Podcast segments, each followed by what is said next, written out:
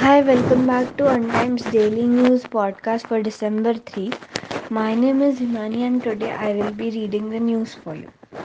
Let's start with the international news. Russian President Vladimir Putin is open to talks on a possible settlement to the conflict in Ukraine and believes in a diplomatic solution. The Kremlin said. The comments came in response to US President Joe Biden's suggestion that he was prepared to speak to the Russian leader.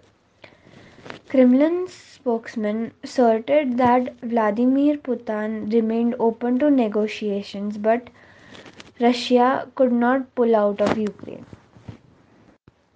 A recent lab study using coronavirus samples from an immunosuppressed person over six months revealed that the virus evolved to become more pathogenic. This suggests that the new variant could cause worse illness and that the current Omicron strain. Women in Afghanistan were flogged for flouting Taliban's conservation rule that prohibits women from going to shops without a male guardian. The two minute video that was posted on Twitter was from the province Takhar. Several Ukrainian embassies have received bloody packages containing animal eyes, the foreign ministry said, after a series of letter bombs were sent to addresses in Spain, including Ukraine's embassy in Madrid. Let's move on to national news four persons were four persons were charred to death after a sand-laden lorry collided with a diesel container in Andhra Pradesh's Kakinada district. The accident took place in Chennai Kolkata National Highway near Dharmavaram village of Prathipadhu block in the wee hours of Friday.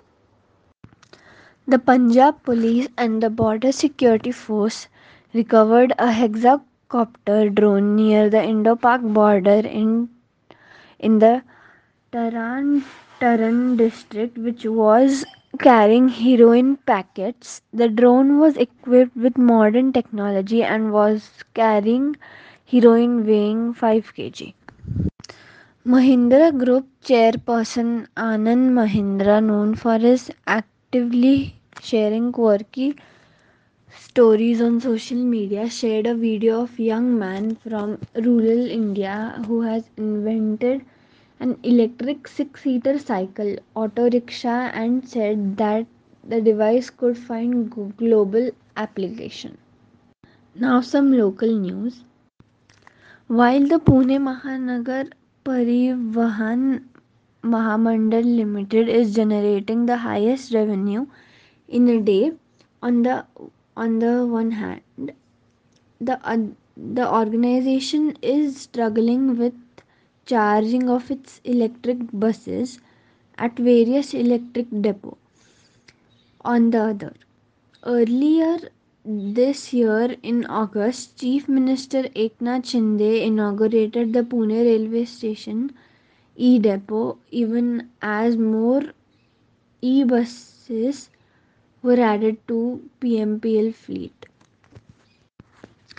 A 67 year old man was found infected with Zika virus in the city but now is fully recovered and exhibiting no symptoms of the disease. The State Health Department said on Friday the man who hails from Nashik had a travel history to Surat in neighboring Gujarat was found infected last month. It said in bulletin. This brings us to the end of today's podcast. Thanks for tuning in. See you.